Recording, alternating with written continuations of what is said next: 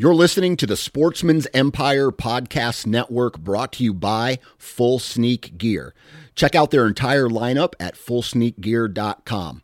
Also, be sure to check out our entire stable of podcasts at sportsmansempire.com. New from Moultrie Mobile, the Feed Hub offers first of its kind cellular connection and control for nearly any spin cast feeder on the market. When used with the Moultrie Mobile app, you can monitor feed and battery levels, run feeders on demand, receive alerts when feeders are clogged, and remotely adjust feeding times. The Feed Hub is ideal for anyone who maintains feeders. Remove the guesswork and save time by planning feeder maintenance before you drive to your hunting property. For more information, visit moultriemobile.com. Look, Bumble knows you're exhausted by dating. All the must not take yourself too seriously and 6 1 since that matters. And what do I even say other than hey? well, that's why they're introducing an all new Bumble with exciting features to make compatibility easier, starting the chat better, and dating safer. They've changed, so you don't have to. Download the new Bumble now.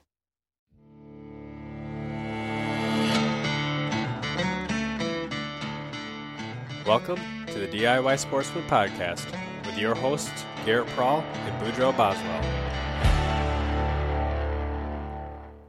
Thanks everyone for joining in. Bobby and I just got back from a big saddle hunting get together down in Fort Stewart, Georgia. There were close to 40 people who traveled from all over the country for a four day event where we camped, demoed gear and climbing methods, ate great food, and hunted hogs. We're joined by two very special guests today Scott Hamilton and Greg Godfrey. Scott is the owner and founder of SaddleHunter.com, which is the number one forum for saddle hunters to discuss anything and everything related to saddle hunting. And Greg is actually the member responsible for really organizing the whole event. So throughout this podcast, we go over a lot of the highlights of the trip and also really take a deep dive into our thoughts on the various climbing methods, platform options, and saddle customization that we saw or tested while there. In addition, we also talk about saddle hunting in general and a comparison of saddle hunting versus tree stand hunting we actually had too much content to really fit into one episode. So what we've decided to do is actually split this episode into two parts. You're listening to the first part right now, and then the second part is actually posted on the Saddle Hunter podcast, which will have directions on how to find at the end of the episode. Before we start, there's some really basic terminology that you'll want to know before listening. With saddle hunting, you have a saddle, which is the piece of fabric that you actually sit in. You have a tether or tree strap, which is wrapped around the tree, very similar to a safety harness tether. A bridge is a piece of rope that connects the hips of the saddle to the tether and allows you to pivot left or right. And then a lineman's belt is a separate rope that you'd use to aid in climbing the tree. Once hooked in at hunting height, a saddle hunter will stand on a platform, which is either a single platform like you'd imagine with a tree stand, only smaller, or a ring of steps that go around the tree. With all that said, enjoy the episode. So, Scott, why don't you give the listeners a little bit of background about the Saddle Hunter website and forum and how that all got started? All right, sure. Um, it was in the beginning of 2014. I had been thinking about starting a website, and I'd been hunting out of a saddle for about five or six years at that point. And I just kind of wanted to start a forum and see if I could find um, any people who like hunting like me. Um, I've been on Archery Talk and a couple other forums, and there was some people, you know, talking here and there about using saddles, but I wanted to try to bring them all together. And um, I started the site. I actually went on to some of those other sites and sent some messages to some of the people who were like dedicated to using saddles like me. And slowly but surely, they uh, they started coming over to the site. Um, it was it grew a little slow at the beginning, but we got at from the very beginning we got some really dedicated saddle users and uh, we, we started to put together some really good information about saddle hunting. And then about probably a year and a half or two years ago now um, we started to get a lot of people coming over. Um, i think they saw all the good stuff that we were coming up with and doing and ever since then we've just been getting a lot of new people coming into the saddle hunting community just on the forum alone, I checked today, we're up over uh, 2,100 members. And most of that has been pretty recently. That's kind of you know, maybe like an exponential growth. Yeah, I would say probably like the, about the year, last year and a half, we've probably almost doubled, if not a little bit more. Yeah, I mean, it certainly seems like it. When I'm on the forum myself, it always seems like there's new faces popping up, new people asking questions. It's pretty cool. Mm-hmm. Yeah, and then it's from all over the country too, which is pretty cool. Right, and one of the interesting things that I guess will be a good segue, you know, that there are so many people from different areas of the country. It made sense to kind of bring everybody together for a, a little get together. So, Greg, you actually put together a little event last year to bring the saddle hunting community together. Do you want to give uh, the listeners a little bit of background about how that all came about? Yeah, sure. Uh, last year, like you said, we did uh, we did an event in uh, southern Georgia, just south of Savannah, uh, a pig hunt, and there was uh, a handful of guys, uh, about ten or eleven, that showed up, and we did some pig hunting. But really, the idea came from the, the hammock world. I, I used to be big into backpacking and hammocking when I lived out west in Colorado and uh, in the Adirondack Mountains in New York. And I was constantly going to group hangs. Uh, that's what they call it in the hammock world. And it was so much fun, you know, to meet new people and see new gear and, and learn new things and, and try out different hammocks and different setups. And, and I thought, wow, that could really work with the with the saddle hunting community as well because we're a whole bunch of tinkerers and DIYers and uh, really the same kind of people cut from the same cloth. And so after last year, uh, I had a lot of good feedback and decided to do the event again. So I hosted the event again, we call it Saddle Palooza. And we we just had the event last week, and uh, we had you know nearly 40 guys this year show up in Savannah, and we did some pig hunting, and and more than that though, we just had a chance to get to know one another and like see everybody's different setups. And learn new stuff and try new gear and figure out what might work for your for you know one hunter but not another. And we even converted some tree standers into the saddle hunting community. So that was a lot of fun.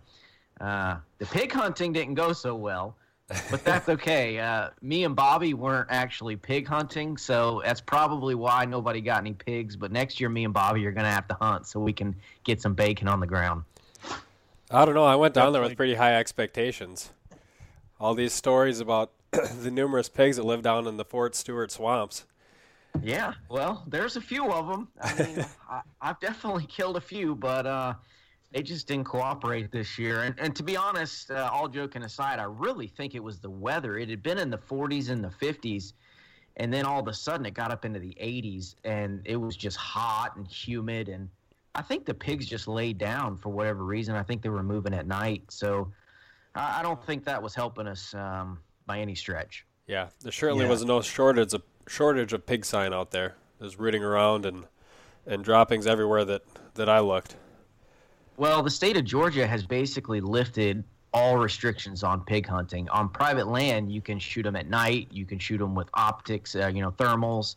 Uh, you can shoot them in and out of deer season. Well, basically, there is no open season. If you see a pig and you're carrying a weapon, you can kill that pig. Uh, and I mean, it's just because they're so destructive and invasive. And Bobby could probably talk more about that than I can. But uh, it's just a it's just a bad species, and we need to do our part to get rid of them. I'll tell you yeah. what, I'm I'm with Garrett. I really I had um I was just excited to attend Saddlepalooza, but I did think I was going to at least see a pig. but and you saw plenty no, of deer. nobody hunted hard. Yeah, I saw a ton of deer but uh, nobody there hunted harder than me and Garrett. We spent most of the week on hunting together, and between the two of us, we saw one pig. Yeah, I think uh, Greg was saying that Jess was out there pretty much every morning and every evening as well, really hitting it hard. And yeah, there were three hunters that really hit it hard: Garrett, Scott, and then we had one one female come down from New York, and she hunted hard. She was out there daylight to dark, and she's a beast. She was getting after it. I was really impressed with Jess. And we were fortunate enough to have one of the forum members, Bongo, take us out in his flat bottom John boat and really just run us up and down the river. And he did some scouting the day before to find some fresh pig sign to get us on. And that was just a blast listening to him tell stories and and have us or have him ride us up and down the river to get to new spots. That was a oh yeah, it was a fun experience regardless of how many pigs we saw. and I mean, yeah, we for me, it was like the one pig that I did see the entire weekend. I almost wasn't even ready for it. I was just so used to you know not seeing pigs where I'd expected them to be, and all of a sudden I'm just you know kind of still hunting. We had by that point given up on trying to sit in one particular tree and just kind of wait for them to come through. Just had given up on the daylight movement and just wanted to see if I could find one bedded or jump one up. And I was getting close to an area where it got thicker, right near the edge of a swamp, and I was kind of scanning out on the horizon as I was getting closer to this region, and there was a big black spot that looked like a stump to my brain. Like I didn't even register that it could have been a pig as it got closer and closer, and this was still out in open timber, and it turns out that yeah, sure enough, there was a pig bedded next to a tree with really no cover around it. And it wasn't until I got about 30 yards away that I saw enough of the pig to be able to see its ears poking up. And that was kind of the dead giveaway to me that, oh, this isn't a stump. And by that time, I had stopped walking once that realization hit me. And as soon as I stopped walking, that pig jumped up, started taking off running. And I had the 12 gauge on me, and I had that pig in the scope, and he was probably moving at like a three quarter run. And I had, you know, somewhat of decent shot opportunity between you know 40 and 100 yards till I finally started losing sight of him. But it's just not something I'm used to at all. Shooting at running animals, it wasn't a shot I would have taken on a deer, and you know, in the heat of the moment, it just didn't seem like the right thing. I was just kind of waiting for him to to stop. I was kind of thinking, you know, well, wait for a shot, wait for a shot, wait for a shot, and I just never got it. You know, in hindsight, I probably could have unloaded on him and probably could have killed that pig, but don't really have any regrets. Yeah, but regardless of getting or seeing a pig, um, I know Garrett and I learned a lot about pig hunting from hanging out with Bongo all weekend, and he was just a great guy running us up and down the river, like you said. But Garrett, how about our um, our entry into the river on Saturday morning? How much fun was that? Oh man, we we we, we wake up and Garrett goes and checks on his phone because there's certain areas that are um, are closed daily and we had scouted the area out on Friday, and we knew exactly where we were going to go. And then Garrett comes back and says the area is closed to, today, or actually the area that we have to go through to get there is closed. So we look at the map and we're like, all right, we can go like another mile, almost a mile and a half down the river, on the opposite side of the river, come in and take the boat all the way down to where we wanted to go. Well, a lot easier said than done because we, we got to the, the landing, we put the boat in, and then the river is high. There are trees and branches down all across the river. We, we ended up having to, to kind of push ourselves over logs to get down and through the river, but I was pretty impressed that we we made it to our spot uh, not too long after daylight. Yeah, and through a thick fog to boot. Yeah. Actually, that was pretty cool when we're going down the river in the fog. We have turkeys roosted over the river, flying out of the trees right in front of us downriver. Yeah, that river can be treacherous. Uh, I hunt it a lot via my kayak, and I have been in scary situations more than once. And the thing about it is, it's so close to the coast, and uh, that part of Georgia has such high tides or, or big tide swings that that river is very tidally affected. And I've dropped my kayak for a morning hunt before on, you know, tied it to a tree in the water come back out a few hours later to find my kayak sitting on dirt. And you know I had to drag it 20 yards through the through the mud back to the river. And the the tide can just be ripping through that area. And you guys were lucky you had an outboard motor but when I'm uh, on my kayak and it's human powered it's uh, it can be tough for sure. Oh yeah. There was a couple guys that were saying they were planning on taking a trip up the river later on in the week I'm thinking like, man, I don't know if I would. like to be completely honest, it's some pretty rough stuff in some of those areas.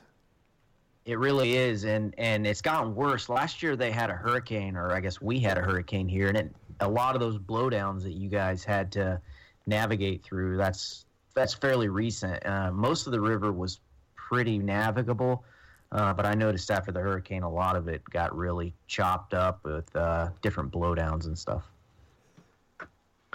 Well, we didn't see many pigs, but we did see a ton of gators. Yeah, especially in certain chunks of the river. Like the place in the river that we spent a lot of the time pig hunting, we didn't see too many. We'd see, we probably saw like four or five. But we tried investigating some other locations in the river further east, and just was void of pig sign altogether. But it seemed like every turn you went around, there was another gator or two that would jump off the bank and into the river. Yeah, that that section was loaded with gators. They're everywhere. Believe me, there are gators everywhere in that river. And they're That's close the same to thing hunt. you said about pigs. Yeah. was Bobby, just- you can't start ganging up on me too. I mean, we were, we were allies here. We gotta we gotta remain a strong front. We gotta blame everyone else for the bad stuff. It was just Yeah, a strong year bit of gotta step up and propaganda, trying to get people to come down to Saddlepalooza. No. Well, you know, you gotta you gotta tell it, you know, in a good light, or else nobody will show up. Hey, after as much fun as we had, I don't think we're gonna have trouble getting people to show up next year. You know, that was one of the cool things about the event was that, you know, nobody was really seeing a lot of pigs. I mean, there were guys that were in pigs. I think I can think of, you know, Jay Kelly and, and his friend Dan uh, that showed up, and they were in pigs pretty much every day. Um, but they were one of the few. But even though nobody was seeing a whole lot of pigs, everyone still had a blast. And I think it was just because of the, the group of people that was there, we were way more concerned with, uh, you know, saddle hunting and whatnot than than actually hunting the pigs. More more concerned with the gear and the setups and meeting one another than you know getting bacon on the ground. Yeah, Yeah. I mean, I didn't come to hunt. I knew I was just going to come to basically meet people and see all the gear. And, and you know, that's really the second part of Saddle Palooza. It's not all about the pig hunt. It was about the, the camaraderie, the campfire, and getting to meet people as well as see all the gear. You know, like on, was it Saturday, we had a basically gear demo day where Saturday afternoon we just got together and everybody showed different climbing methods, or different saddles. Uh, you know, just all you got to see all the small little details of everything. So, you know, even those that didn't come to hunt, you know, like myself, Huck, um, you know, some of the other guys that were there, we knew what we were getting into coming, just being able to see gear and see the people. Yeah, and I think those are some of the memories that'll stick with me probably more so than the hunting. Just some of those late nights around the campfire and some of those demos. That was a really good time. I mean, how are we ever gonna go- gonna forget some of the stories from Ernie Power, Die Soon, and some of the crazy things that guy could just talk for hours. I think he has no shortage of amazing stories. He's so much fun to have at a campfire. So, any of you people out there in podcast world, if you ever have a hunting event, make sure you invite Ernie Power from Minnesota because he will entertain you. We had so much fun on the last night.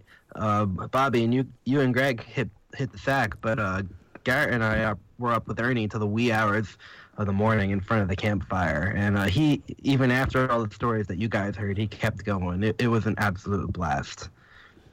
Yeah, me and Greg turned in at like 1.30 in the morning, and then I know Garrett and Scott burned it down until like four, four thirty in the morning, something like that. Yeah, I think it was like four when I hit the sack. That's dedication. I can't Yeah. even remember the last time I stayed up till 1.30 in the morning around a campfire. Probably high school. Well, I'll tell you, when you guys were make, everyone's waking up, starting to pack around seven, seven thirty, seemed pretty early to me. Well, yeah, and that same night, uh, I, it was who was it? It was uh, let's see, it was Scott and Huck and Eric and I think LG from West Virginia. That you guys, you guys threw cornhole for like three hours. Don't bring it up. I'm never gonna hear the end of it. In the dark with just two lanterns sitting on a cooler behind them, mind you. Not only did Huck talk cornhole trash leading up to the event, then he backed it up. I think Eric hey, promised he was going to punch him in the mouth or something like that. Yeah, You can't be giving Huck credit for doing anything right or anything good. So let's just cut that part out. If we, I'm with Bobby on that one. no, no. I'll, I'll give Huck credit. He's my good buddy. I like busting his chops, but he's a good guy. Speaking of all the stuff that we saw on the demo day, I know there was a couple of things that I had kind of dismissed just by reading it on the forum, and then I see it actually being done in use, or actually get to try it myself, and it kind of made me reevaluate the usefulness of some of those, like especially climbing methods. there was no shortage of climbing methods there. I mean, we already kind of talked about Ernie Power, but I mean that dude can climb a tree with a set of spurs very quickly. And we had uh, Donnie Ballgame there. He came down from Virginia, and he demonstrated SRT, which is single rope technique. And then I think someone else, Garrett, I think you mentioned this earlier, but someone else did DRT, dual rope technique, I think. Um, but then we had every kind of climbing stick imaginable. We saw Garrett's DIY sticks, and that was pretty cool to see those. And uh, yeah, I mean, I think that if it's available in the saddle hunting world, it was there at Saddle Palooza. Yeah, I think the only thing that wasn't demoed that I can remember was probably like the one stick climbing method, which to be completely honest, I mean, I've done a video on the one stick method and there's so many other good methods out there.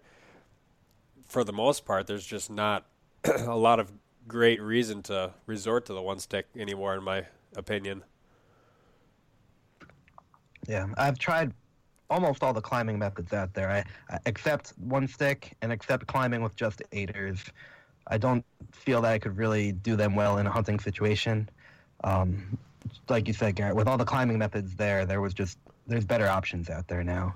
And speaking of, Bobby brought his Eon Pal climbers, which why don't you talk a little bit about them, Boswell, because they're fun. Yeah, they're uh, a climber. I actually picked them up off of the forum. They're made in Hong Kong. They're honestly not the best quality things in the world, but looking at them, I think they had some great potential basically kind of picture taking a an old climbing tree stand and basically cutting it in half so that one foot has one half of it on and then the other foot has the other half so you can kind of step one foot over the other as you climb similar to spurs would be strapped to your foot but they don't damage the tree they're actually similar to a climber so i got my set off the form like i said and i modified them um, based off a post that you had scott where you talked about yours and pointed out some downfalls to them so I went through and modified those, and they came out. I think they're six pounds for the set of them, so three pounds each. Uh, they go from like an 18 inch tree down to an 8 inch tree. And for me, you know, they work pretty well for what they are. Um, I really like the climbing method. I think if somebody could make a slightly lighter version with higher quality, I'd be willing to spend up to 200 bucks on a set because um, I think they have that much potential to them. Yeah, I, I agree. We've talked we talked about that a bit over the weekend. If we could get an American company to make a good quality product uh, with a very similar design, just a few improvements, um, I would buy them in a heartbeat as well. You've done comparisons between climbing sticks and those climbers already, and the climbers are a little bit faster, aren't they? Getting up to a certain height. Yeah, so I did a, a, comparison video on my YouTube channel between them and my muddy sticks. And keep in mind, I've been using my muddy sticks since the first year they came out in 2009, I believe it was. So I've been using my muddy sticks for a while, and I'd only use these climbers for a weekend. And so basically, I set up a mark on a tree and raced to I think it was 18 feet.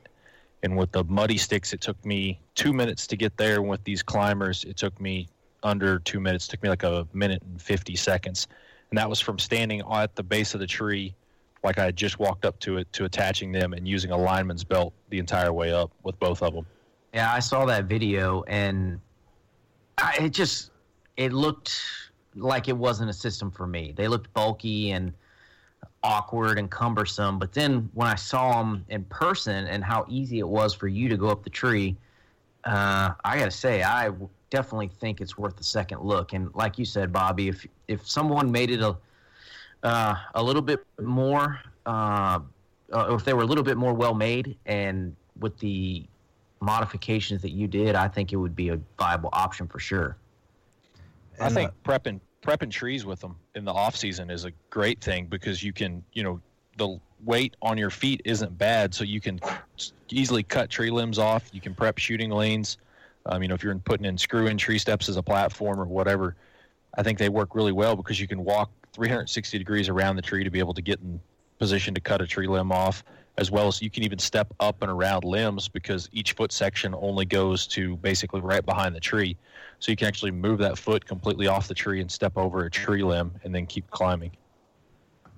And I mean, they are a viable hunting option. I shot two deer when I was I climbed with them this year. So, and uh, the second one was my buck. And um, you can do it quietly, and you just have to do some mods to them, and you have to take your time when you're going up. You don't have to race up in under two minutes. You you can still do it effectively if you do it a little slower. Yeah, it seemed like the only workaround you really have to do is that, you know, unlike a climber where you get to your hunting height and you're ready to go, with those climbers, those Eon Pal climbers, you basically climb up to your hunting height, and then you gotta set your platform, take them off, and then step onto your platform. Yeah, that's that's the the part that's still out out for me, um, out to the jury. So is basically easiest way to do that to step above or take them off below and then step up onto your platform. You know, so for the most part, they're basically a public land legal spur, basically. So you're not damaging the tree. There's something you could use on public land, very similar to a spur. Yeah, yeah speaking of platforms, did you guys uh, see any platforms there that you hadn't seen before? The Clems platform. Yeah, first time seeing like one of those in person. I tell you, I am a huge fan of the Ernie Power Clems platform. I had used probably like you, Scott, every single platform imaginable, and I I was even using one of the little seat style platforms uh, this entire season. But that Clems platform or Clems style platform, I should say, that, that Ernie has created is is fantastic. And what it is for for those of you that are unfamiliar with it, it's basically a um, a seat, uh, a small seat from an old uh, like first generation lone wolf hang on stand, and it's basically mounted to a small post with a bracket on the top of the post and the seat at the bottom of the post and the post is like I don't know what 10 inches, 12 inches long, something like that. And you attach this post to the tree with uh, a uh, some sort of strap. Uh, I think Ernie uses a lone wolf strap on a Versa button, but you could do it a number of ways. And then when you when you cam that seat down, it really locks it onto the tree, and it is rock solid. And you can hang off the side of it, and it doesn't move, and it's great. It's super light, super strong quiet. I'm a big fan. Do you like it better than the XOP seats that a lot of guys are using? No question. Not not even in the same league. I mean, it's way lighter. It's way easier to attach. It's quieter. Uh, it's every bit as solid, if not more. And I've always found the XOP seat platforms to be too big and bulky. Uh, I, I, don't have huge feet. You know, I, I wear size nine shoes, so I don't need a giant platform. If you were a big fella and you had, you know, you know, a 12 or 13 size foot, these small little Clems platforms, I don't know. A lot of guys complain about that, that they're too small. But for me, it's perfect. I mean, I don't really see how it could really be improved that much, to be honest. Garrett, I can tell you that uh, I hunted with Greg on the last night we were there, and we were only like three feet apart in different trees, and his tongue was hanging out of his mouth the whole time as he stood on it. it's true. He's not exaggerating. I, I had to put every, on chapstick like, after the hunt because my lips were so dry. It's like every 10 or 15 minutes, he's like, Scott, I love this platform. Ernie's not going home with it. I mean, it's it's really a very similar idea or concept to like the old Lone Wolf Assassin, which I've used for years, you know, back when I first started hunting. And it's just a lot more of a miniaturized version of it. The Assassin platform was like just about seven pounds for just the platform, and that Clem style platform is really like a little bit over two pounds, I think.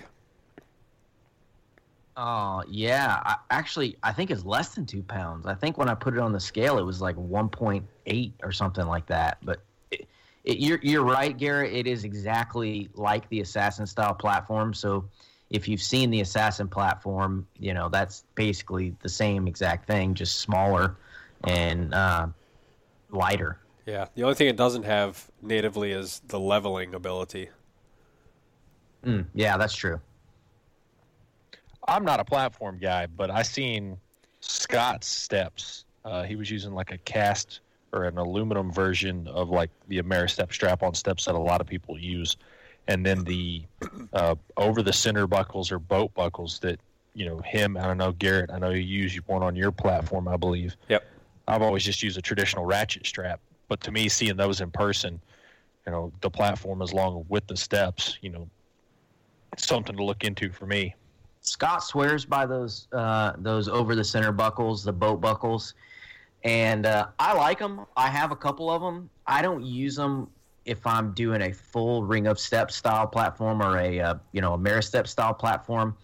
If I have five steps, on a strap, I go with the ratchet strap like you, Bobby, just because I can get it tighter, and I feel like uh, if there's more than a couple steps, I can't get it tight enough with the uh, boat buckle strap. But Scott Scott swears by him, so uh, he I- knows what I- he's doing. So I won't use anything else. I um, I actually was pretty happy. I got to give a hands-on demo to a few people on Saturday also, and um, I'm pretty confident that they're gonna be using the boat buckle from now on. Um, I'm I'm gonna have to put a video together w- specifically with the boat buckle. When I first started using an over center buckle, I have an old video of a couple different buckles I was trying, but I'm gonna have to do one specifically for this because I've I settled on this. It's like I don't know, the buckle itself can't weigh more than a, a few ounces. It's so tiny, and you wouldn't think something this small could get so tight. But um, if I pull the strap all the way through, I can't even cam it over. I have to give it a little bit of strap to get it over. So, um, you- like you said, Greg, I'm a huge advocate of it. Scott, do you know what kind of strap, what the material is that you use with that boat buckle? I'm using a strap off of the um, the old Ameristeps. And actually, Okay. I was thinking about this as I was talking to someone uh, on a PM this morning, Garrett, because I found that it, it might not work as good as it does on the um, like if you buy a strap with a hook from Strapworks. Yeah. And I, I wanted to look at the material that they're using and see if I could figure out versus um, what I'm using and see if possibly it's a, a stiffer or like a less um, stretchy material that I'm using. I think you can get them from whatever material you want. You just have to choose from Strapworks. One thing I've learned with the boat buckles, because I've used them on my camera arms before, um, and I've also used them with a ring of steps platform style for saddle hunting.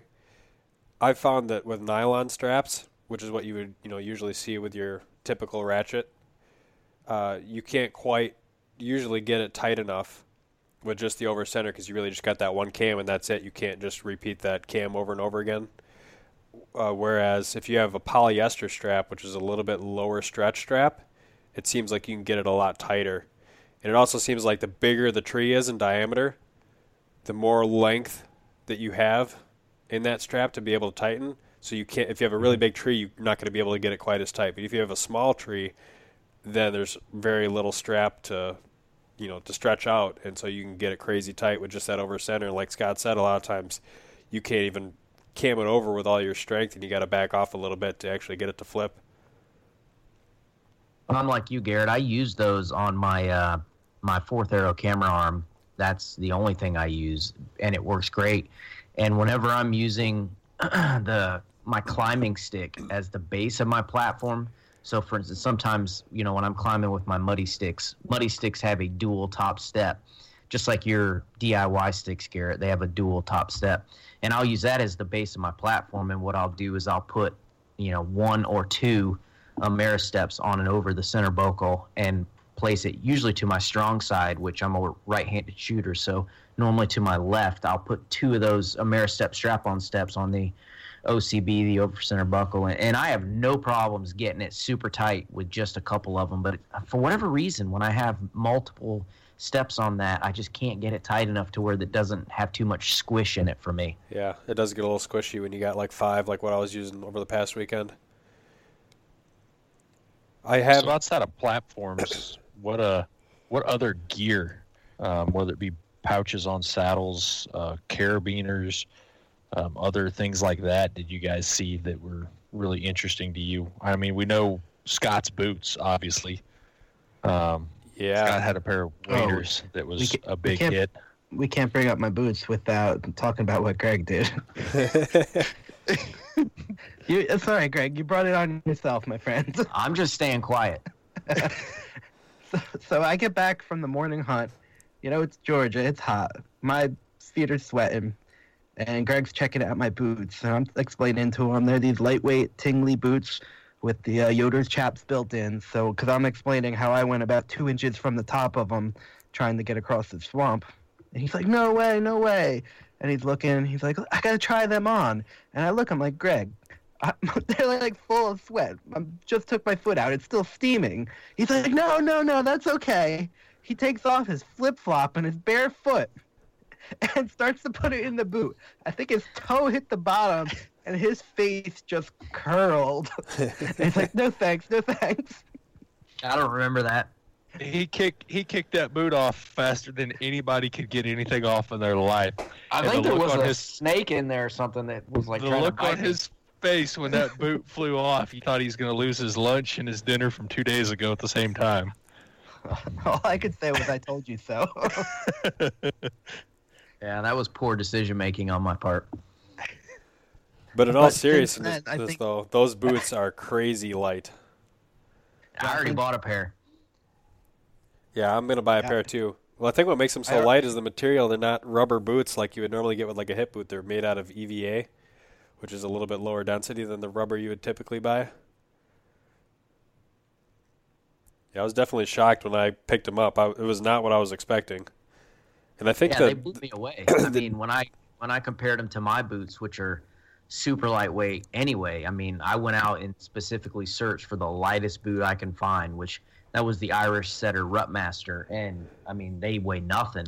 But those Tingley boots with the chaps built in were crazy light. I mean, I couldn't believe it. I I was totally caught off guard when uh, when I picked them up with the chap attached already. So you know you have a hip high hip high wader attached to the boot, and it was still a lot lighter than than my rubber boot by themselves.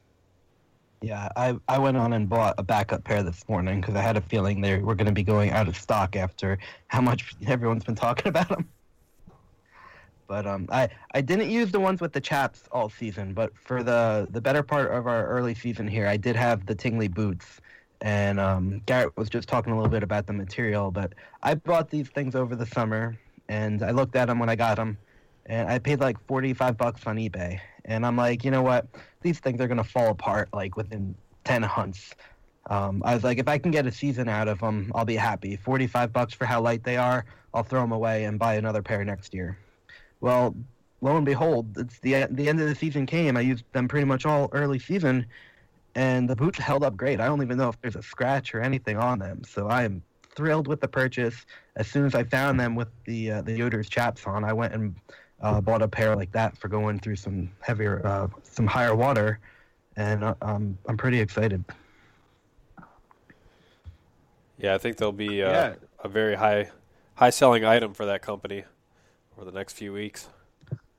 It's called the Saddle Hunter effect. Yeah. Usually it's G2 that starts that. I, I at least I'm the one that gets blamed for it, you know. And it's, it's probably fair. It's probably fair. I go through a fair amount of gear, but we all do. I mean, so yeah, I don't Yeah, know he- why I get picked on for that, but I do. He gets he does get blamed for probably more than his fair share. I I actually am flying under the radar because I spend as much as any of you guys on there.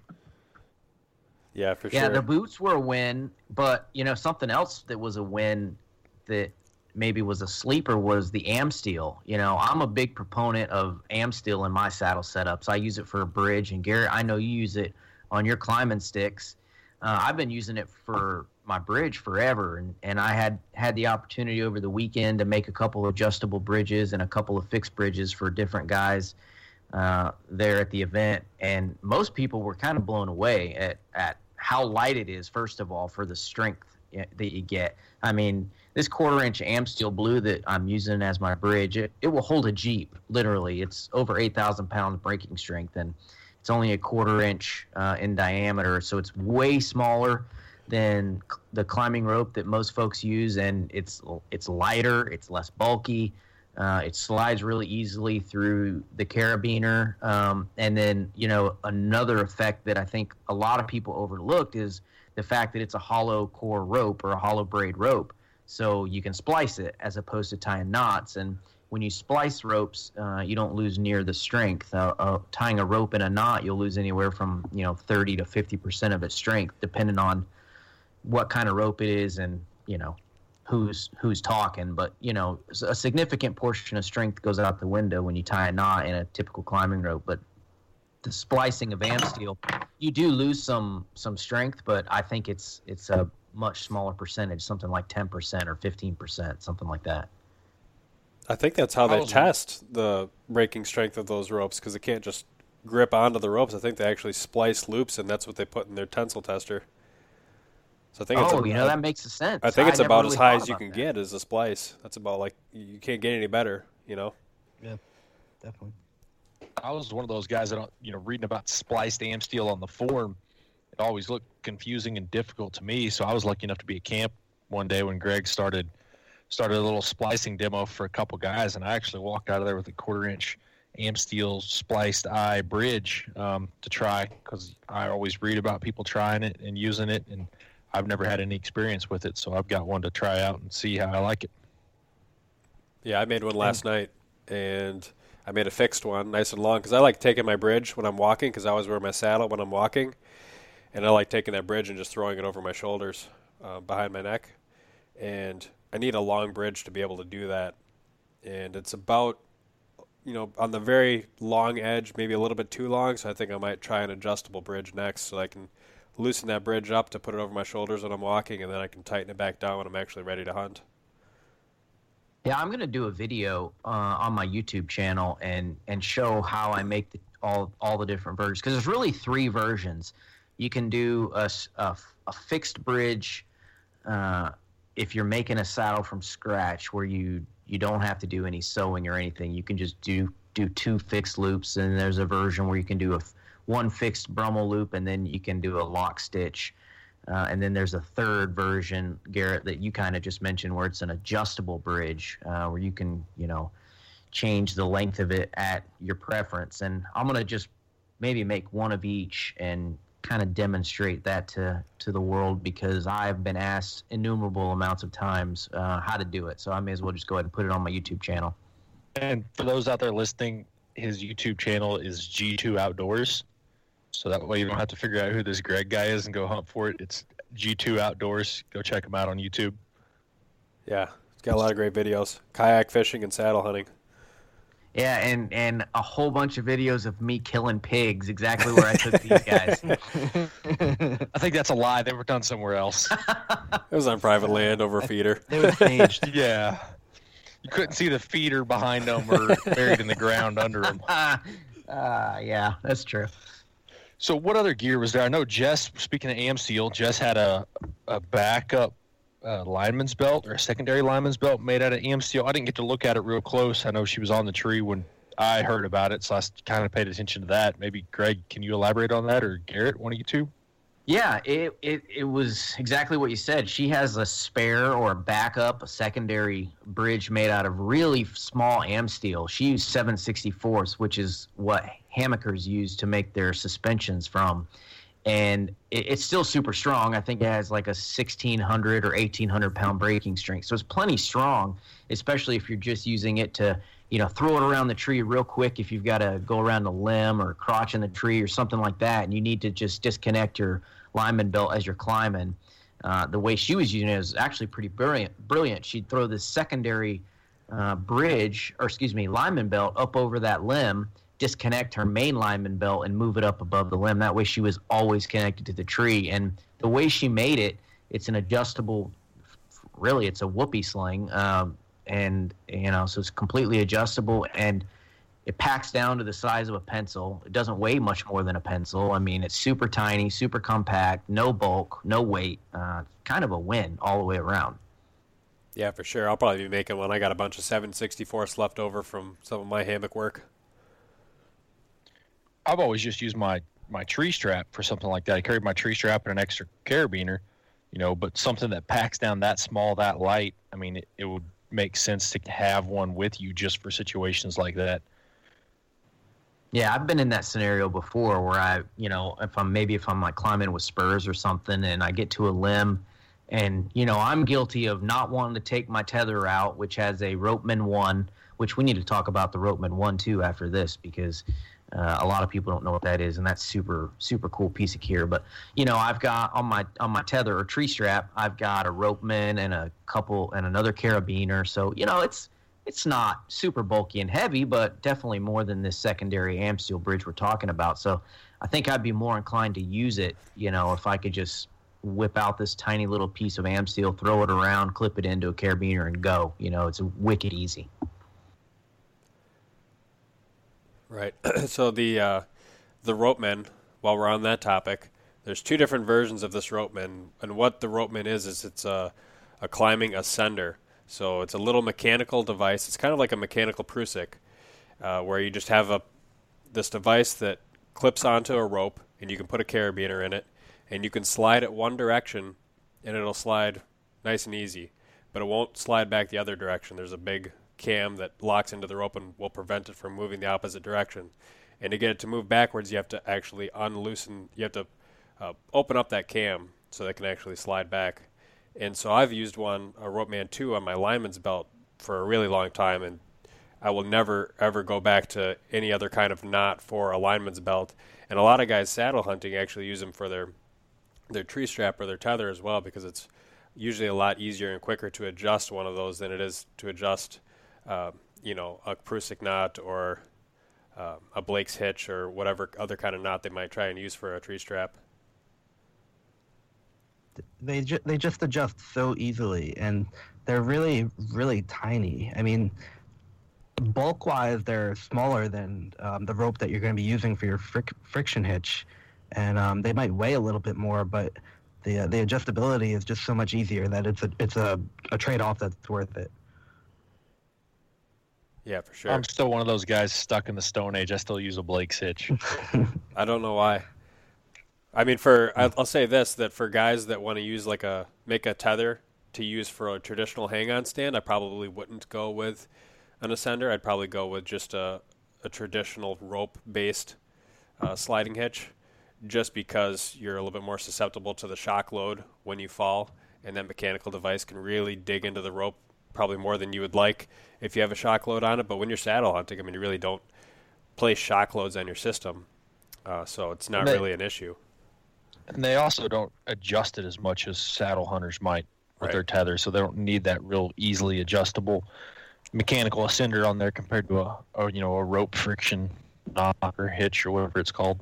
Yeah, Ga- Garrett, you're spot on right there because the difference between a tree stand ta- uh, safety harness, safety tether, is that's meant to catch a tree stand hunter when they're falling. So they're going to want some dynamic rope. They're going to want something that is going to, uh, you know, absorb that shock when they fall. Whereas a saddle hunter, we are putting almost all the time 100% constant pressure on this device.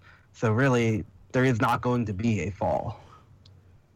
Right. Yeah, I always like to say that the, you know, the the tree stand, traditional tree stand safety harnesses are designed to catch a fall, as opposed to a saddle is designed to prevent a fall. And it's a big difference. I mean, I know it doesn't sound like it, but in a saddle, there- there's when it's used correctly and and you're educated in in all of the pieces of the saddle, then it's pretty much impossible to fall if you do it right, you know. And uh, that's one of the one of the benefits of saddle hunting is that you know it's safer in in almost every way.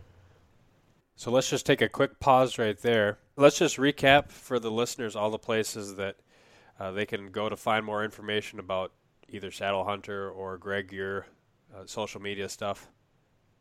Okay, yeah. Um, uh, so the the Saddle Hunter forum, uh, that's the forum that Scott started. It's saddlehunter.com. And then uh, if you if you're a glutton for punishment and you for some weird reason decide you want to hear me talk and you want to see my ugly mug, then you can check out my YouTube channel at uh, G2 Outdoors. And uh, yeah, that's that's all I got for me. Oh yeah, and Scott and I do a podcast as well. Uh, it's called the Saddle Hunter Podcast, and that's uh, you, we're current we're currently working on a YouTube channel. We'll hope we should have that up soon, but definitely before next season to get some specific saddle hunting information up on there. And where can they find the Saddle Hunter podcast? They can find that on uh, on the website at saddlehunter.com. Just click on the button, or you can go to iTunes, download it there, or you can go to Google Play, download it there, or you can go to Stitcher. So one of those wonderful four options, and you can listen to everything you ever wanted to know about saddle hunting, and probably a whole lot of stuff you didn't want to know too. All right, sounds great. And then just to reiterate, this discussion went on for probably another 45, 50 minutes, and the remainder of that discussion is going to be posted on the Saddle Hunter podcast. Uh, so now you have the information to know exactly how to get there. We talk about some more saddle specific things like, you know, how long it takes your body to get used to hunting out of a saddle and what some of the pros or potential cons there are of a saddle versus a tree stand and that type of thing. Uh, really a lot of great information. So Now that you have the information on how to find that podcast, go check it out if you want to hear the remainder of this discussion. And a special thanks to Aero Hunter, who, of course, not only is a great partner of the DIY Sportsman podcast, but also made a great impact at the Saddle Saddlepalooza event by donating four of their one of a kind Kestrel saddles in both ASAT and Predator camo. And as always, please be sure to subscribe to and follow the Sportsman's Nation Podcast Network on your favorite podcast listening app and social media outlets such as Instagram and Facebook. Thanks for listening in.